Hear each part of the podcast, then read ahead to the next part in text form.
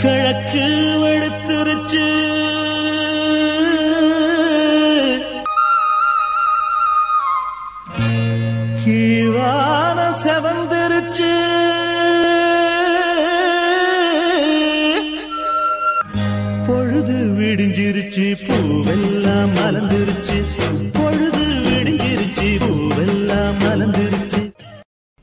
பசுமை நேர்கள் அனைவருக்கும் இனிமையான காலை வணக்கம் கூறி நாம் இணையவிருக்கும் இந்த இனிய நிகழ்ச்சி. உலகை சுற்றி ஒரு வலம் போகும் ஊர்கோலம் போவோமா?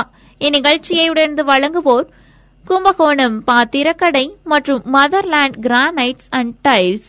ஒவ்வொரு நாளுமே நம்மளோட ஊர்கோலம் போவோமா நிகழ்ச்சியில பல்வேறு ஊர்கள் குறித்த தகவல்களை தான் நான் உங்ககிட்ட பகிர்ந்துட்டு இருக்கேன். அந்த வகையில இன்னைக்கு பார்த்தோம் அப்படின்னா திண்டுக்கல் நகருக்கு பெருமை சேர்க்கும் விதமா இருக்கக்கூடிய பல்வேறு ஊர்கள் குறித்த தகவல்களை தான் நான் உங்ககிட்ட பகிர்ந்துக்க இருக்கேன் அதுல முதலாவதா ஐயனார் அருவி. நத்தம் அருகே இருக்கக்கூடிய மணக்காட்டூர்ல எட்டு கிலோமீட்டர் தூரத்துல இருக்குது இந்த கரந்த மலை. இந்த மலையோட வனப்பகுதியில இருக்குது ஐயனார் அருவி. இதுல ஆண்டு முழுவதும் தண்ணீர் கொட்டி கொண்டிருக்கும் இந்த அருவி பல மூலிகைகளை கடந்து வர்றதுனால இதுல குளிச்சோம் அப்படின்னா பலவித நோய்களும் தீரும் அப்படிங்கிறது நம்பிக்கை. அருவிக்கு இரண்டு கிலோமீட்டர் முன்பாக ஐயனார் கோயில் இருக்குது. அடுத்ததான் சிறுமலை. திண்டுக்கல்ல இருந்து இருபத்தி ஐந்து கிலோமீட்டர் தூரத்துல அமைந்திருக்குது இந்த மலைவாஸ்தலம் சிறுமலை. பதினெட்டு கொண்டை ஊசி வளைவுகளை கொண்ட பாதையில பயணிப்பதே அலாதி அனுபவமாயிருக்கும் பச்சை தோல் போர்த்தியது போல பசுமையாகவும் குளிர்ச்சியாகவும் இருக்கக்கூடிய இந்த மலையில தங்கும் விடுதிகளும் காட்டேஜுகளும் நிறையவே இருக்குது. இந்த மாதிரி திண்டுக்கல் நகருக்கு பெருமை சேர்க்கும் விதமா இருக்கக்கூடிய பல்வேறு ஊர்கள் குறித்த தகவல்களை கேட்டு அறியலாம் ஒரு இடைவேளைக்கு பிறகு. கிழக்கு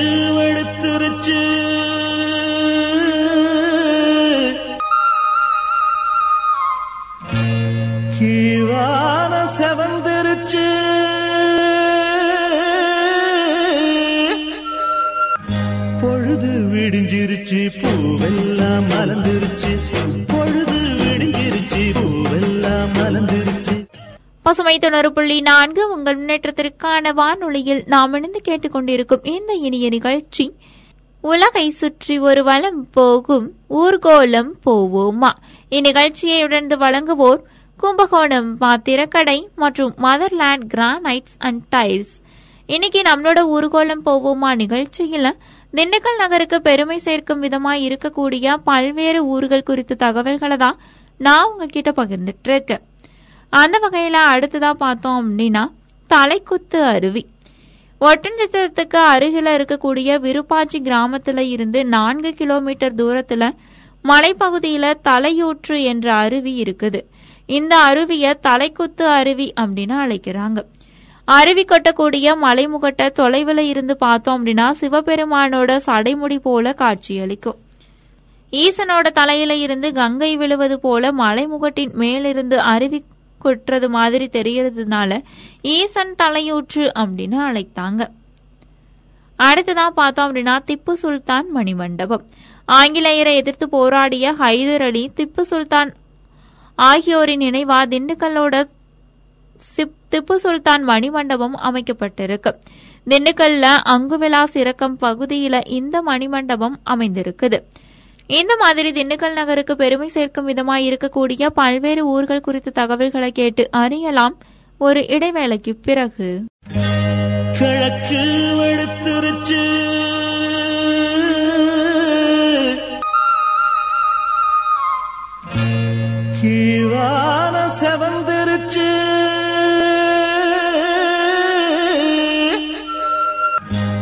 பொழுது விடிஞ்சிருச்சு பூவெல்லாம் மலர்ந்துருச்சு.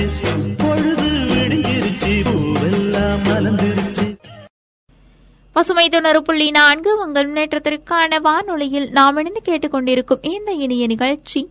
உலகை சுற்றி ஒரு வலம் போகும் ஊர்கோலம் போவோமா? இந்நிகழ்ச்சியை உடர்ந்து வழங்குவோர் கும்பகோணம் பாத்திரக்கடை மற்றும் மதர்லேண்ட் கிரானைட்ஸ் அண்ட் டைல்ஸ். இன்னைக்கு நம்மளோட ஊர்கோலம் போவோமா நிகழ்ச்சியில திண்டுக்கல் நகருக்கு பெருமை சேர்க்கும் விதமாய் இருக்கக்கூடிய பல்வேறு ஊர்கள் குறித்த தகவல்களை தான் நான் உங்ககிட்ட பகிர்ந்துட்டு இருக்கேன் அந்த வகையில அடுத்ததா பார்த்தோம் அப்படின்னா கோபால் நாயக்கர் மணிமண்டபம். பழனி அருகே இருக்கக்கூடிய விருப்பாச்சி என்னும் ஊரை ஆட்சி செய்த குறுநில மன்னர் தான் கோபால் நாயக்கர். இவரும் ஆங்கிலேயரை எதிர்த்து போராடியவர்தான் இவர் தலைமையில செயல்பட்ட தீபகற்ப கூட்டமைப்பு ஆங்கிலேயர்களுக்கு பெரும் தலைவலியாய் இருந்துச்சு. ஆயிரத்தி எட்நூறாம் ஆண்டுல நடந்த போர்ல கோபால் நாயக்கர் பிடிபடாமல் தப்பிவிட அவரை காட்டிக் கொடுப்பவர்களுக்கு பெருந்தொகைய பரிசாக அறிவித்தாங்க. ஆங்கிலேயர்கள்.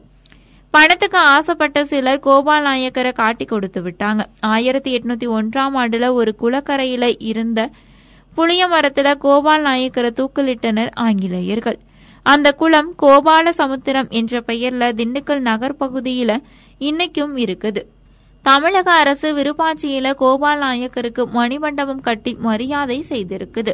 இளைஞர்களை இன்னைக்கு நம்மளோட ஊர்கோலம் போவோமா நிகழ்ச்சியில?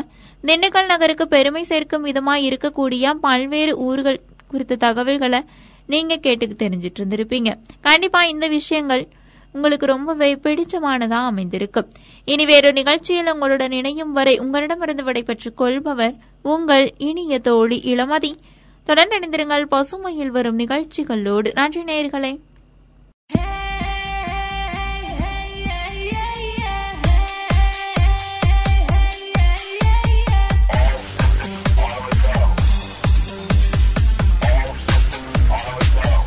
நேயர்கள் அனைவருக்கும் இனிய வணக்கம். கூறி நிகழ்ச்சியை தொடர்வது உங்கள் அன்பு தோலன் கவி வலவன் நீங்கள் இணைந்திருப்பது சுமை தொண்ணூறு புள்ளி நான்கு. உங்கள் முன்னேற்றத்திற்கான வானொலி.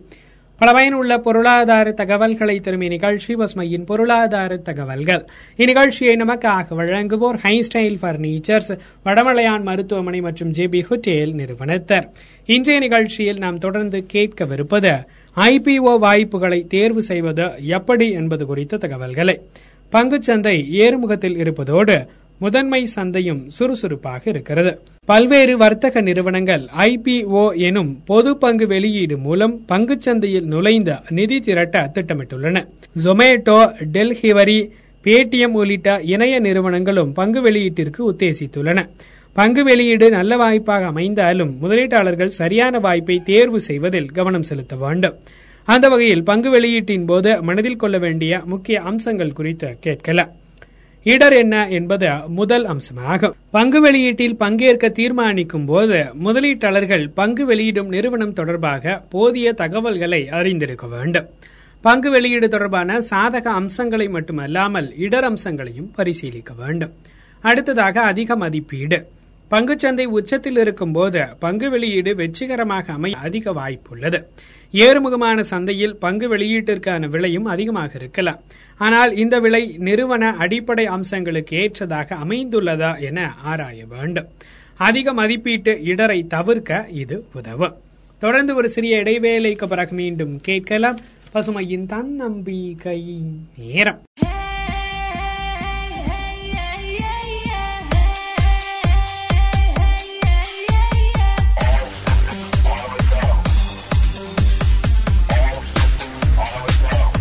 நீங்கள் இணைந்திருப்பது பசுமை தொண்ணூறு புள்ளி நான்கு. உங்கள் முன்னேற்றத்திற்கான வானொலி. பல பயனுள்ள பொருளாதார தகவல்களை தரும் இந்நிகழ்ச்சி பசுமையின் பொருளாதார தகவல்கள். இந்நிகழ்ச்சியை நமக்காக வழங்குவோர் ஹைஸ்டைல் பர்னிச்சர்ஸ் வடமலையான் மருத்துவமனை மற்றும் ஜேபி ஹோட்டேல் நிறுவனத்தர். இன்றைய நிகழ்ச்சியில் நாம் தொடர்ந்து கேட்கவிருப்பது ஐபிஓ வாய்ப்புகளை தேர்வு செய்வது எப்படி என்பது குறித்த தகவல்களை. அந்த வகையில் அடுத்ததாக பங்கின் தகுதி. பங்கு வெளியீடு தொடர்பான ஒவ்வொரு அம்சத்தையும் கவனமாக பரிசீலித்து பங்கின் தகுதி அடிப்படையிலேயே முதலீட்டை தீர்மானிக்க வேண்டும். நிறுவனத்தின் தலைமை தனியார் முதலீட்டாளர்களின் பங்கேற்பு உள்ளிட்ட அம்சங்களை முக்கியமாக கவனிக்க வேண்டும். அடுத்ததாக வர்த்தகம் என்ன? பங்கு வெளியிடும் நிறுவனத்தின் வர்த்தக மாதிரி என்ன என்பதை பரிசீலிக்க வேண்டும். சந்தையில் போட்டியை சமாளிக்கும் ஆற்றலை நிறுவனம் பெற்றிருக்கிறதா என்று கவனிக்க வேண்டும். நிறுவனத்தின் நிதிநிலை அம்சங்கள் வலுவாக இருக்கின்றனவா என பரிசீலிக்க வேண்டும். ஒப்பீடு அவசியம் என்பது அடுத்ததாக கூறப்படுகிறது. இதே துறையில் ஏற்கனவே பங்குச்சந்தையில் பட்டியலிடப்பட்டுள்ள நிறுவனங்களின் பங்கு விலையுடன் புதிய நிறுவன பங்கு விலையை ஒப்பிட்டு பார்க்க வேண்டும். வளர்ச்சி வாய்ப்புக்கான சாத்தியங்கள் அதிகம் இருந்தால் அதிக விலையாக இருந்தாலும் முதலீடு செய்யலாம் என துறை சார்ந்த வல்லுநர்கள் கருதுகின்றனர். தொடர்ந்து ஒரு சிறிய இடைவேளைக்கு பிறகு மீண்டும் கேட்கலாம் பசுமையின் பொருளாதார தகவல்கள்.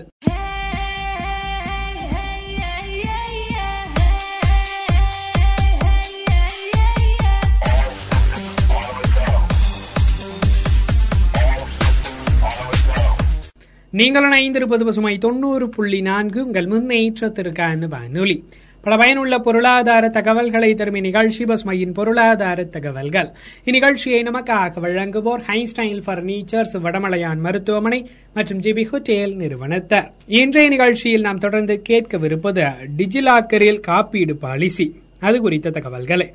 மின்னணு பாதுகாப்பு பெட்டகமான டிஜி லாக்கரில் காப்பீடு பாலிசிகளை மின்னணு வடிவத்தில் சேமித்து வைத்துக் கொள்வதை சாத்தியமாக்கும் வகையில் காப்பீடு நிறுவனங்கள் தங்கள் தகவல் தொழில்நுட்ப கட்டமைப்பை டிஜி லாக்கருடன் ஒருங்கிணைக்குமாறு காப்பீடு ஒழுங்குமுறை ஆணையம் வலியுறுத்தியிருக்கிறது. டிஜிட்டல் இந்தியா திட்டத்தின் ஒரு அங்கமான டிஜி லாக்கர் வசதி டிஜிட்டல் வடிவில் முக்கிய ஆவணங்களை சேமித்து வைத்துக் கொள்ள வழி செய்கிறது. ஓட்டுநர் உரிமம் பள்ளி மதிப்பெண் சான்றிதழ் உள்ளிட்ட ஆவணங்களை இதில் டிஜிட்டல் வடிவில் பராமரிக்கலாம். பான் கார்டு வாக்காளர் அடையாள அட்டை உள்ளிட்ட ஆவணங்களையும் இதில் சேமிக்கலாம். இந்நிலையில் காப்பீடு துறையில் டிஜிலாக்கர் பயன்பாட்டை ஊக்குவிக்கும் வகையில் காப்பீடு நிறுவனங்கள் தங்கள் தகவல் தொழில்நுட்ப கட்டமைப்பை டிஜி லாக்கருடன் ஒருங்கிணைக்குமாறு காப்பீட்டு ஒழுங்குமுறை ஆணையம் சுற்றறிக்கை மூலம் தெரிவித்திருக்கிறது. காப்பீட்டு நிறுவனங்கள் பாலிசிதாரர்களிடம் டிஜிலாக்கர் வசதி பற்றி தெரிவித்து அதனை பயன்படுத்தவும் வழிகாட்ட வேண்டும் என்று ஆணையம் தெரிவித்திருக்கிறது. காப்பீடு துறையில் டிஜிலாக்கர் வசதி செலவை குறைத்து பாலிசி டெலிவரி செய்யப்படாதது தொடர்பான வாடிக்கையாளர்கள் புகார் குறையவும் வழிவகுக்கும் என கருதப்படுகிறது. இன்றைய நிகழ்ச்சி இடம்பெற்றக்கூடிய கருத்துக்கள் யாவும் ஐக்கிய நாடுகள் சபையின் நீடித்த வளர்ச்சிக்கான இலக்குகள் இலக்கு ஒன்பது தொழில் கண்டுபிடிப்பு மற்றும் உள்கட்டமைப்பு மேம்பாட்டின் கீழ் வருகிறது.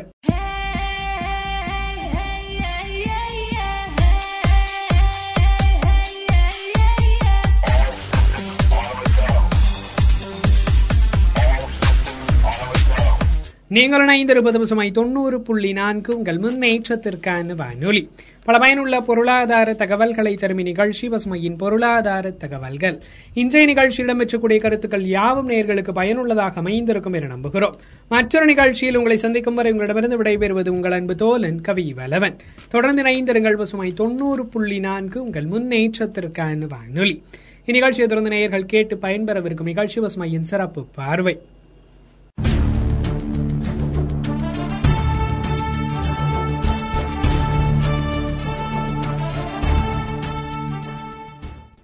வணக்கம் நேர்களே. பசுமை தொண்ணூறு புள்ளி நான்கு உங்கள் முன்னேற்றத்திற்கான வானொலியில் இது பசுமையின் சிறப்பு பார்வை. இணைந்து வழங்குகிறார்கள் ஹைஸ்டைல் பர்னிச்சர் நிறுவனத்தார் சென்னை ரேஸ் கோச்சிங் இன்ஸ்டிடியூட் இன்றைய சிறப்பு பார்வையில் பட்டாசு தொழிற்சாலை விபத்தும் விதிமுறை மீறலும் குறித்து அலசப்போகிறோம் விருதுநகர் மாவட்டம் சிவகாசி சாத்தூர் பகுதிகளில் வெடிவிபத்து ஏற்படும் செய்தி இப்போதெல்லாம் அதிர்ச்சியையோ ஆச்சரியத்தையோ ஏற்படுத்துவதில்லை. அங்கே ஆண்டுதோறும் பட்டாசு தொழிற்சாலைகளில் ஏற்படும் விபத்துகள் அதிகரித்து வருகின்றனவே தவிர குறைவதாக தெரியவில்லை. இதற்கு பல்வேறு காரணங்கள் கூறப்படுகின்றன. ஆனால் அவற்றுக்கான தீர்வுகள் காணப்படுவதில்லை. கடந்த வெள்ளிக்கிழமை விருதுநகர் மாவட்டம் சாத்தூர் அருகே ஏற்பட்ட வெடிவிபத்தில் இருபது பேர் உயிரிழந்திருக்கிறார்கள். மேலும் பலர் காயமடைந்திருக்கிறார்கள். இந்த விபத்தும் கூட முந்தைய விபத்துகளில் இருந்து பெரிய அளவில் வித்தியாசப்படவில்லை. முறையான கண்காணிப்பு இருந்து விதிமுறைகள் பின்பற்றப்பட்டிருந்தால் இந்த விபத்து நேர்ந்திருக்காது. வருமுன்னும் காக்காமல் வந்தபின்னும் காக்காமல் வரட்டும் என்று காத்திருந்து எதிர்கொண்டது போல இருக்கிறது இந்த விபத்து. சாத்தூர் அருகேயுள்ள அச்சங்குளம் பகுதியில் ஏழாயிரம் பண்ணையைச் சேர்ந்த சந்தன மாரியப்பனின் பட்டாசு ஆலை இருபதுக்கும் மேற்பட்ட அறைகள் கொண்ட இந்த ஆலையில் சுமார் ஐம்பது தொழிலாளர்கள் பணியாற்றி வந்தனர். பென்சில் பட்டாசுகளுக்கு வெள்ளிக்கிழமை முனைமருந்து செலுத்தும் போது ஏற்பட்ட உராய்வு மிகப்பெரிய வெடிவிபத்தில் முடிந்துவிட்டது. இரண்டாயிரத்து பனிரெண்டில் முதலிப்பட்டியில் நடந்த பட்டாசு ஆலை விபத்துக்கு அடுத்தபடியாக பெரிய வெடிவிபத்து இதுதான். முந்தைய விபத்தில் முப்பத்தெட்டு பேர் உயிரிழந்தனர். ஐம்பத்தைந்து பேர் காயமடைந்தனர். இப்போதைய விபத்தில் அந்த அளவு உயிரிழப்பு இல்லை என்கிற அளவில் வேண்டுமானால் ஆறுதல் அடையலாம். ஒரு பாடலுக்கு பிறகு பசுமையின் சிறப்பு பார்வை தொடரும்.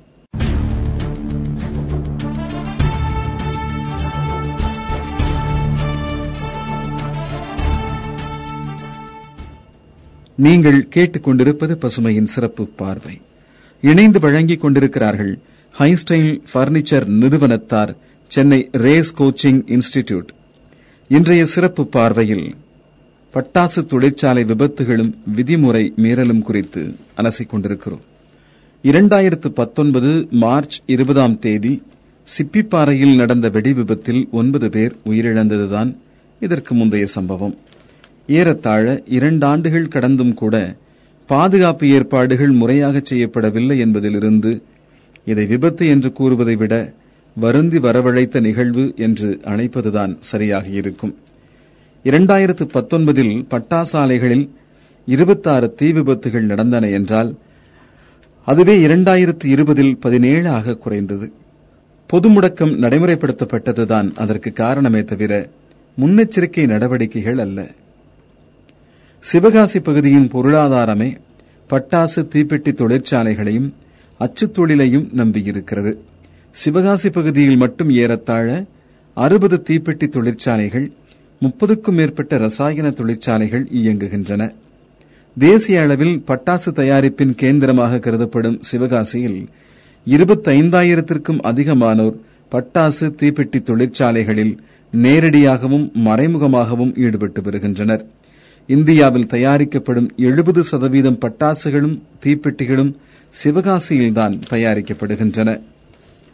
வெயில் அதிகமாக உள்ள சிவகாசியின் தட்பவெப்ப நிலை பட்டாசு தீப்பெட்டி தொழிற்சாலைகளுக்கு உகந்ததாக அமைந்திருக்கிறது. ஆரம்பத்தில் சாத்தூர் பகுதியில் இருந்து மூலப்பொருள்கள் பயன்படுத்தப்பட்டது போய் இப்போது கேரளத்திலிருந்தும் அந்தமானிலிருந்தும் மூலப்பொருள்கள் தெரிவிக்கப்படுகின்றன. மேலும் ஒரு பாடலுக்கு பிறகு பசுமையின் சிறப்பு பார்வை தொடரும்.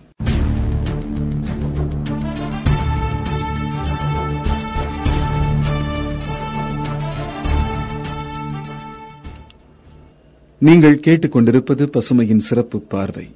இணைந்து வழங்கிக் கொண்டிருக்கிறார்கள் ஹைஸ்டைல் பர்னிச்சர் நிறுவனத்தார் சென்னை ரேஸ் கோச்சிங் இன்ஸ்டிடியூட். இன்றைய சிறப்பு பார்வையில் பட்டாசு தொழிற்சாலை விபத்துகளும் விதிமுறை மீறலும் குறித்து அலசிக் கொண்டிருக்கிறோம். பட்டாசு தொழிற்சாலைக்கு சிவகாசியில் உரிமம் பெறுபவர் பட்டாசு தீப்பெட்டி தயாரிப்பு தொழிலில் தானே ஈடுபடுவதில்லை. தனது பட்டாசு ஆலையில் உள்ள பல்வேறு அறைகளை தனித்தனியாக சிறிய தயாரிப்பு நிறுவனங்களுக்கு குத்தகைக்கு விட்டுவிடுகிறார்கள். குத்தகைக்கு எடுப்பவர்கள் தங்களது தயாரிப்புகளை அந்த ஆலையை நடத்துபவர்களுக்கோ அல்லது வெளியில் உள்ள பெரு முதலாளிகளுக்கோ விற்றுவிடுகிறார்கள். இதனால் தொழிலாளர்கள் அனைவருமே ஒப்பந்த அடிப்படையில் அல்லது தினக்கூலியில் வேலைக்கு அமர்த்தப்படுவதால் அவர்களுக்கு எந்தவிதமான பணி பாதுகாப்பும் வழங்க வேண்டிய கட்டாயம் சிறு முதலாளிகளுக்கு இல்லை. குத்தகைக்கு விடும் முறை சட்டப்படி குற்றம் என்று தெரிந்தாலும் எந்த அதிகாரியும் ஒப்பந்தக்காரர்கள் மீதோ ஆலை முதலாளிகள் மீதோ நடவடிக்கை எடுப்பதில்லை. அச்சங்குளம் விபத்திலேயே கூட அந்த ஆலையின் உரிமையாளர் சந்தனமாரியப்பன் என்பவர் சக்திவேல் என்பவருக்கு மூன்று ஆண்டுகள் குத்தகைக்கு ஆலையை விட்டிருக்கிறார். சக்திவேல் அந்த ஆலையில் உள்ள பதிமூன்று அறைகளையும் நான்கு பேருக்கு மறுவாடகைக்கு விட்டிருக்கிறார். அதில் ஒருவருடைய அறையில் ஏற்பட்ட விபத்தின் காரணமாக ஒட்டுமொத்த ஆலையும் எரிந்து சாம்பலாகி இருப்பதுடன் இருபது பேர் தங்கள் உயிரையும் இழந்திருக்கிறார்கள். பாஸ்பரஸ் என்கிற ரசாயனம் பட்டாசு உற்பத்தியில் முக்கிய பங்கு வகிக்கிறது. இது சட்டென்று தீப்பற்றிக் கொள்ளும் தன்மையுடையது. அதனால் வெயில் சூடேறுவதற்கு முன்பு எட்டு மணிக்குள் பாஸ்பரஸ் பயன்பாடு தொடர்பான வேலைகளை முடித்துவிட வேண்டும் என்கிறது விதிமுறை. அதை யாரும் பின்பற்றுவதில்லை. சிறிய சிறிய அறைகளில் ஒப்பந்தக்காரர்கள் தயாரிப்பில் ஈடுபடுவதால் தயாரிப்புக்கு தேவையான மூலப்பொருள்களையும் பாஸ்பரஸ் உள்ளிட்ட ஆபத்தான ரசாயனங்களையும் அந்த ஓர் அறைக்குள் பாதுகாக்க வேண்டிய நிலைமை காணப்படுகிறது. சிறு தீப்பொறியும் கூட பேராபத்தை விளைவிப்பதன் காரணம் அதுதான். விதிமுறை மீறல்தான் விபத்துக்கு காரணம் என்பது தெரிந்தும் வேடிக்கை பார்த்த அதிகாரிகளுக்கு எந்தவித தண்டனையும் கிடையாதா என்கிறார்கள் சமூக ஆர்வலர்கள். பசுமையின் சிறப்பு பார்வைக்காக கதிரவன்.